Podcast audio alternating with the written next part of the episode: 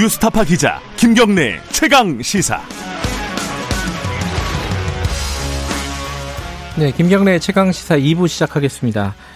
라임 옵티머스 사태. 아, 이제 좀 이제 앞으로 계속 들어야 될 단어인 것 같습니다. 이게 애초에 펀드가 왜 이렇게 어, 부실하게 조성이 됐는지, 그 판매가 왜 이렇게 됐는지 여러 가지 이제 펀드 자체에 대한 문제 제기가 있었는데 뭐 사기 사건이라고 규정해도 될 만큼 부실했던 펀드였죠. 그런데 이게 이제 정관계 의혹으로 지금 얘기가 흘러가고 있습니다. 야당에서는 권력형 게이트, 그래서 특검을 해야 된다 이런 얘기까지 나오고 있어요. 이게 이제 아직까지 어떻게 판단해야 될지 청취자 여러분들 계속 보고 계실 텐데 오늘은 어, 야당 쪽 입장도 드, 들어보겠습니다. 어제 국감에서 정무위에서 이 얘기가 주로 많이 나왔어요. 어, 국회 정무위 야당 간사입니다. 국민의힘 성일종 의원 연결해서 관련 얘기 좀 나눠보겠습니다. 의원님 안녕하세요. 네, 안녕하세요. 성일종 의원입니다. 네, 어제 하루 종일 어, 라임 옵티머스 관련된 얘기를 많이 하셨죠? 국감에서 그죠? 어, 우선 워낙 거대한 네. 음, 굉장히 거대한 사건이기 때문에 네. 이 정책 부서가 금융이지요. 예. 그래서 금융위에서 주로 다뤘고요. 또 예. 오늘은 또 감독기관인 금감위에서 또 이 문제가 다뤄질 겁니다. 예. 어, 야당에서는 지금 이거 아까 지금 거대한 사건이라고도 말씀하셨고 권력형 게이트다. 뭐 이렇게 얘기를 하고 있습니다. 국민의힘 쪽에서는 권력형 게이트라고 말씀하시는 근거는 어떤 건가요? 우선 첫 번째는 네. 3조 규모 이상의 대형 금융 게이트지요. 한매가 우선 해줄 수 없는 돈만도 한 2조 2천억 이상이 되고요. 네. 두 번째로는 이 정권과 관련돼 있는 실세들 이름이 계속 나온다는 것이죠. 라임과 네. 옵티머스에서. 예. 그래서 이 정권을 책임지고 있거나 또 책임졌던 분들에 대한 어, 예를 들면 나임에 나임에서 5천만 원 받았다고 하는 강기정 전 정무수석을 비롯해서 이재명 그 경기도지사 또 네. 이낙연 저 지금 더불어민주당의 대표 네.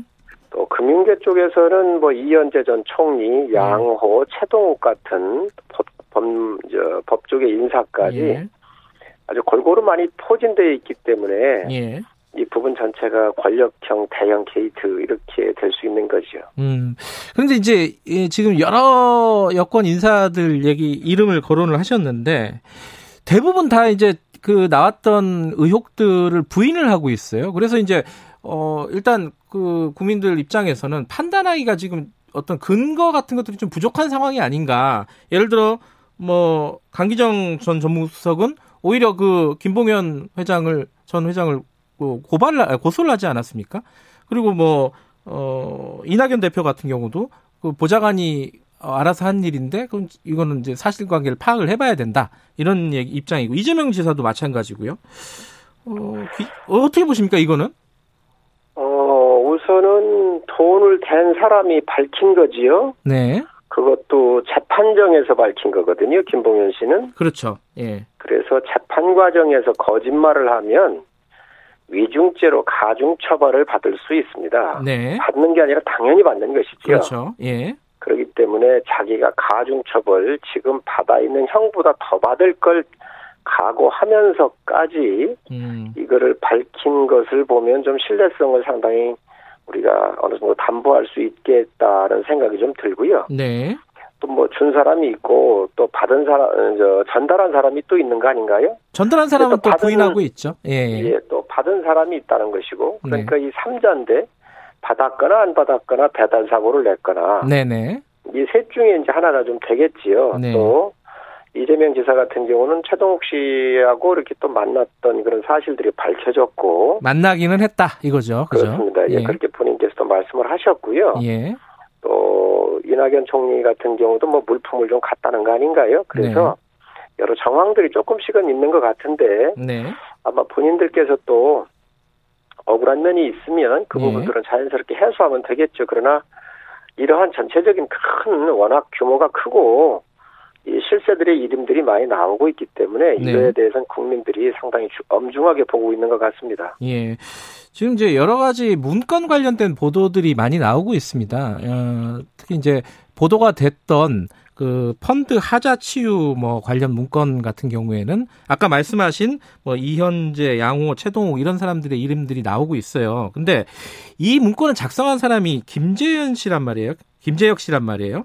어 근데 이 본인이 어 본인이 빠져나가기 위해서 이게 작성을 한 것이다. 그래서 그걸 얼만큼 신뢰할 수 있느냐 뭐 이런 문제 제기도 있더라고요. 어 성일종 의원께서는 어떻게 보십니까 이 부분은? 그 회사라든가 이런 데서 일을 할 때에 네. 비교적 자기들이 어떤 방향성에서 가지고 이렇게 일을 하고 네. 그에 대한 여러 가지 그 행동 행동을 해야 되거나 회사를 구하기 위한 여러 가지 일들을 잘 정돈해서 한 것으로 생각을 합니다. 음. 그게 자기가 뭐 빠져나가려고 일부러 해놓고 네. 회사 경영을 하면서 이러한 위기에 대해서 네. 미리 예측하는 사람은 없거든요. 예. 그래서 그러한 내용을 보면 비교적 상당히 신뢰성이 있지 않겠나는 저희 음. 야당의 입장에서 생각을 갖고 있습니다. 물론 이 부분은 이제 수사를 통해서 밝혀져야 될 부분이겠죠. 그죠? 그렇습니다. 예. 근데 지금 검찰 수사 얘기를 좀 해보면은요, 어, 야당에서는 이게 그 검찰 수사가 굉장히 미진했다라는 문제 제기를 하고 계시잖아요. 어떤 부분이 미진했다고 말씀하시는 건가요? 우선 사건이 문제가 돼가지고 간 지가 벌써 1년씩 다 넘었잖아요. 네. 그리고 이 사건은 워낙 큰 사건이고 이 정권의 실세들하고 연결이 되어 있는 큰 사건인데 네. 이 사건을 추미애 장관이 임명받아서 가면서 검찰총장이 저 윤석열 검찰총장이 할 때는 굉장히 아주 열심히 했고 또 더 보강을 해서 네. 아주 철저하게 수사를 했거든요. 그러나 네. 추미애 장관이 가서 얼마 안 있다가 이 증권범죄 합동수사단을 해체시켰습니다. 네. 이러한 금융범죄, 지능범죄에 대해서는 더 보강을 하고 더 전문화를 시키는 것이 시세, 시대의 추세에도 맞고 네. 향후 많은 그, 이, 저, 국민들을 보호한다는 측면에서도 해야 될 일인데, 네. 이러한 훌륭한 조직, 아주 좋은 조직들을 허무는 장관이 이게 나왔잖아요. 네. 그래서 특히 금융조사는 전문성이 필요해요. 아무나 할 수 있는 게 아니에요. 예. 그리고 이 전문성을 갖추는 이 검사는 1, 2년 해서 할 게 아니고, 그래서 이러한 큰 사건을 다룰 수 있는 이 증권범죄 합동 수사관 같은 경우를 추미애 장관이 가서 이거를 해체했단 말이죠. 네. 그래서 상당히 오해를 받는 소지가 굉장히 많고요. 네. 또 실지가 이, 이 사건이 이제, 어, 법정 같은 데서 또 불거져 나오고 하니까 이제서 좀 손대는 것 같은데 굉장히 문제가 있다고 생각을 합니다. 음. 지금 이제 라임하고 옵티머스 사건들을 수사를 각각 다른 데서 하고 있잖아요. 남부지검하고 중앙지검이 하고 있는데 이쪽에서 어, 윤석열 총장한테 보고를 제대로 안 했다. 뭐 이런 보도들이 많이 나오고 있어요. 그런데 또 이제 어, 그 검찰 쪽에서는 통상적으로 다 보고했다. 추미애 장관도 그렇게 얘기를 하고 있고요. 이거 어떻게 보세요? 어떤 좀 보고라든가 이런 부분들이 좀 누락되고 미진하다는 근거가 좀 있으신가요? 이 부분은? 어, 지금 뭐 현재 그 책임인 에, 추장관이라든지 이성윤 지검장은 그렇게 얘기를 하고 싶겠지요. 그러나 이 사건을 추장관이 가고 또 이성윤 지검장은 지금 뭐 이 정권의 실세 중에 검찰의 실세 아닌가요? 네. 그리고 검찰총장 윤석열 총장하고 늘 대립각을 세워왔었고요. 네. 이 조직들을 다 해체를 하면서 네. 여기에 수사하는 것을 믿으라고 한들 국민이 믿겠습니까? 음. 저는 그건 굉장히 저 논리적인 모순이라고 생각을 해요. 음흠. 지금 조사하고 있는데 네. 해체를 아니하고 조사하고 있는데 사람이 더 필요하거나 또 이 조사에 대해서 더 신뢰할 수 있도록 힘을 몰아줬으면 모르겠지만 네. 옛날 윤석열 총장이 만들어놨던 그 조직들을 다 해체시켜 놓고 네. 지금 와가지고 조사를 한 거에 대해서 뭐 보고를 했다. 그걸 국민이 믿을까요? 음. 저는 믿지 않는다고 보고요. 네. 오히려 정말 앞으로 더 이 부분에 대해서 신뢰를 좀 더 국민한테 받으려고 한다면 네. 옛날에 해체됐던 조직 조직 또 이런 검사들을 다 모아서 특별하게 우리 검찰총장께서 직접 지시하면서 하는 방향이 더 맞지 않겠나 음. 생각을 하고 있습니다. 그 안 그래도 어제 윤석열 총장이 어, 수사팀 대폭 증원하고 뭐 적극적으로 수사하라는 취지의 지시를 했다 이런 보도들이 많이 나왔어요. 근데 한 가지 의문은 왜 그럼 지금까지 윤석열 총장은 지금 얘기를 안 하다가 이제 와서 얘기를 하는 것인가? 이거 어떻게 보- 봐야 되는 거예요, 이거는? 그 윤, 윤석열 총장이 수사에서 배제를 하도록 그 또 추장관이 먼저 이렇게 조치도 하고 했잖아요. 그리고 윤석열 총장의 수족들을 다 잘라 잘라냈단 말이죠. 인사를 조치를 통해서. 네. 이런 것들을 바라보면서 과연 윤 총장이 이거를 제대로 해낼 수 있을까. 뒷받침할 수 있을까. 그리고 그러한 수족을 다 잘라낸 것은 앞으로 이 윤석열의 힘을 빼고 이러한 거대한 부정이 연루되어 있는 사건들에 대해서 덮으려고 하는 그런 시도 아니겠나 하는 생각을 좀 가지고 있습니다. 예. 지금 이혁진 전 옵티머스 대표 같은 경우에는 해외 도피 중이잖아요.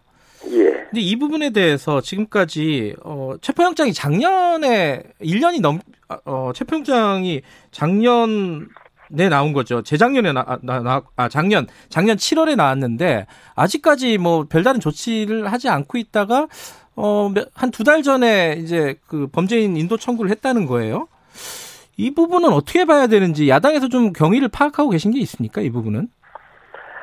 어, 가장 주범이, 주범이 이제 이혁진 씨 아니겠어요? 근데 네. 지금 그 샌프란시스코인가요? LA에 예. 가가지고 김치 장사를 하고 있습니다. 네. 그리고 본인이 아주 활보를 하고 있습니다. 예. 이런 큰 사건이 났기 때문에 예. 저는 검찰의 의지가 있으면 예. 빨리빨리 이 저 미국 정부하고 요청을 해서 네. 빨리 들어와 가지고 이 문제에 대해서 수사를 해야 한다고 보고요. 예. 과연 수사에 의지가 있는지 저는 예. 의문을 갖고 있습니다. 그 특검 얘기들이 솔솔 나오고 있던데 어 특검 가야 된다고 보세요, 의원님은? 지금 검찰을 신뢰할 수가 없는 부분이잖아요. 음, 특히 윤석열 총장이 그래도 살아있는 권력에 대해서 네, 수사를 계속 해왔는데 예, 그 추미애 장관이 가면서 모든 검찰 조직을 다 뭐 학살하다시피 했단 말이지요. 네, 과연 이 수사를 이렇게 거대한 엄청난 사건인데 이 사건을 과연 공정하게 수사할 수 있을 것인가에 대해서는 국민들도 굉장히 의구심을 가지고 있습니다. 그래서 이 부분에 대해서 저희 당은 두 가지를 요구를 했는데 네, 그 우선 윤석열 총장이 아, 특별 수사본부를 좀 본인 스스로 이렇게 만들도록 해서 이거에 대해서 공정하게 수사를 하는 방안 하나 그리고 안 되면 특별수사본부요. 예. 예, 안 되면 특검으로라도 가야 된다 이렇게 음. 생각을 하고 있습니다. 일단 어 먼저 특별수사본부 같은 기구를 좀 만들어 가지고 적극적으로 수사를 해보고 안 되면 특검 얘기를 하겠다 이런 말씀이시네요. 그렇습니다. 음. 그 이제 검찰총장이 수사권을 가지고 수사에 대한 지휘권이 있으니까 네, 검찰 총장께서 특별 수사단 이런 것들을 하나 만들어서 하는 안이 있는 거죠. 안 네. 됐을 경우는 이제 부족했을 때는 특검을 가야 된다고 생각을 하고 있습니다. 예. 지금 이제 이 워낙 사건이 좀 복잡하고 말씀하신 대로 좀 규모가 크잖아요. 그래가지고 청취자분들이나 보는 사람 입장에서는 굉장히 좀, 좀 헷갈리고 난해한 사건입니다. 지금 이제 그 정관계 로비 의혹만 보면요. 예를 들어 청와대 뭐 이모 행정관 얘기도 나오고 아까 말씀하신 이현재, 최동욱, 양호 뭐 이런 그 고문단 얘기도 나오고요. 그리고 뭐 이혁진, 뭐 김재혁 같은 대표들이 어 국회의원인 누구를 로비를 했다 뭐 이런 얘기들도 나오고 갈래들이 여러 갈래인데 성일정 의원께서 보시기에 핵심이 뭐라고 보십니까 이번 그 어떤 정관계 로비의 핵심은?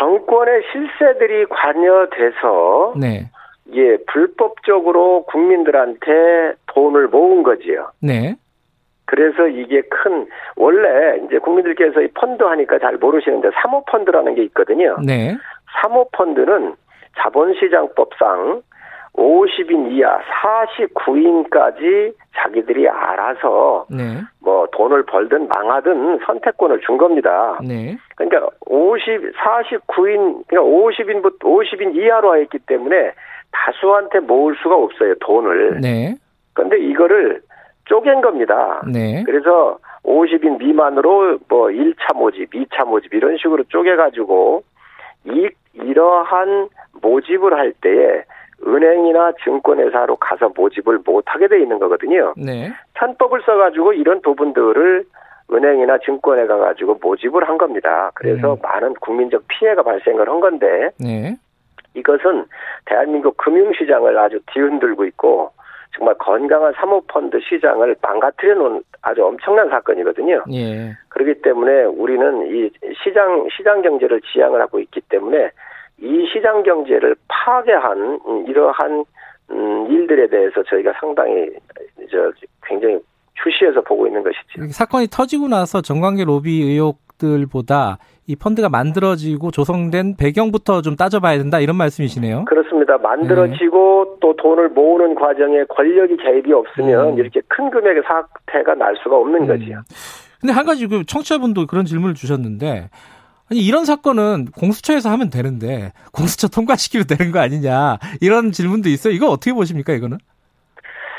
공- 뭐 저희가 검찰을 개혁하는 거에 대해서는 예. 저희가 절대로 반대를 안 합니다. 당연히 해야 되고요. 그러나 검찰의 개혁은 살아있는 권력이거나 대형 비리 사건을 파헤치는 데에 제대로 수사할 수 있도록 해야 된다고 하는 것이지요. 예. 이게 공수처 가서 잘 할 수도 있습니다. 그러나 네. 그 공수처가 정권에 편향돼서는 안 된다. 국민 음. 편에서 공정한 공수처가 돼야 된다는 것을 말씀드립니다.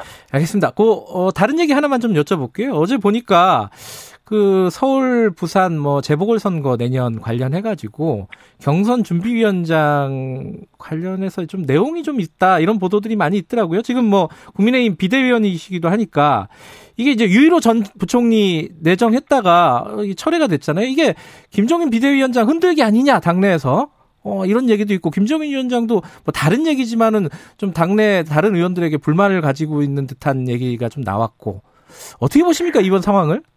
이 부분은 제가 제일 잘 알지요. 그러니까요. 이 경선, 준- 예. 경선 준비 위원장이라고는 말 자체가 아니고요. 또 예. 요일호 부총리 이름은 유자도 안 나왔습니다. 아, 그래요? 예, 어, 그좀 와전된 거고요. 예. 경선 준비 위원장을 한 게 아니라 예. 요저이 개념이 좀 잘못됐는데 예. 서울시장 또 부산시장을 뽑을 때에 네. 우리가 어떠한 룰을 규, 규칙을 만들 거냐 예. 어떤 방식으로 할 거냐 요 룰을 만들기 위한 위원회입니다. 음. 그래서 이 룰이 이제 룰이 만들어지면 경선 준비위원장이 이제 에, 새로 임명이 될 거고요. 또 음. 거기에 대해서 경선 준비위원회에서 선거까지도 진두지휘하는 그런 형태로 진화가 될 겁니다. 그래서 음. 아마 많은 오해가 있으신 것 같은데 경선 준비위원장이 아니고 재보선 이 경선 룰을 준비하는 위원장이라고 보시면 됩니다. 근데 김정인 비대위원장이 이런 식으로 하면 비대위원장 못한다, 이렇게 얘기한 거는 왜 그런 거예요? 아 그것도 상당히 와전됐는데요. 그래요? 예, 이제 우리 비대위원장님께서는 우리 당이 지속적으로 지금까지 개혁을 하면서 왔다. 네. 그런데 우리가 개혁을 여기에서 멈추게 되면 음. 국민들이 우리 당을 사랑하고 눈길을 주겠느냐. 네. 결코 개혁을 뒷걸음질 치는 모습을 보여서는 아니 된다라고는 말씀을 늘상 여러 번 하셨습니다. 네. 아마 그거를 기자분들께서 네. 최근에 들으시고 어 아마 그 얘기를 쓴 것 같은데 간혹 그런 말씀 하시지요. 개혁을 주저하면 이 당에 희망이 있겠어요? 옛날로 돌아가면 이렇게 말씀을 하시니까 음. 그걸 아마 좀 이렇게 풀어가지고 얘기한 것 같습니다. 이것은 제가 얘기 말씀을 드리는 게 가장 정확합니다. 알겠습니다. 오늘 여기까지 듣게, 들을게요. 고맙습니다. 네, 감사합니다. 예, 국회 정무위 야당 간사 국민의힘 성일정 의원과 라임 옵티머스 사태 좀 얘기 나눠봤습니다.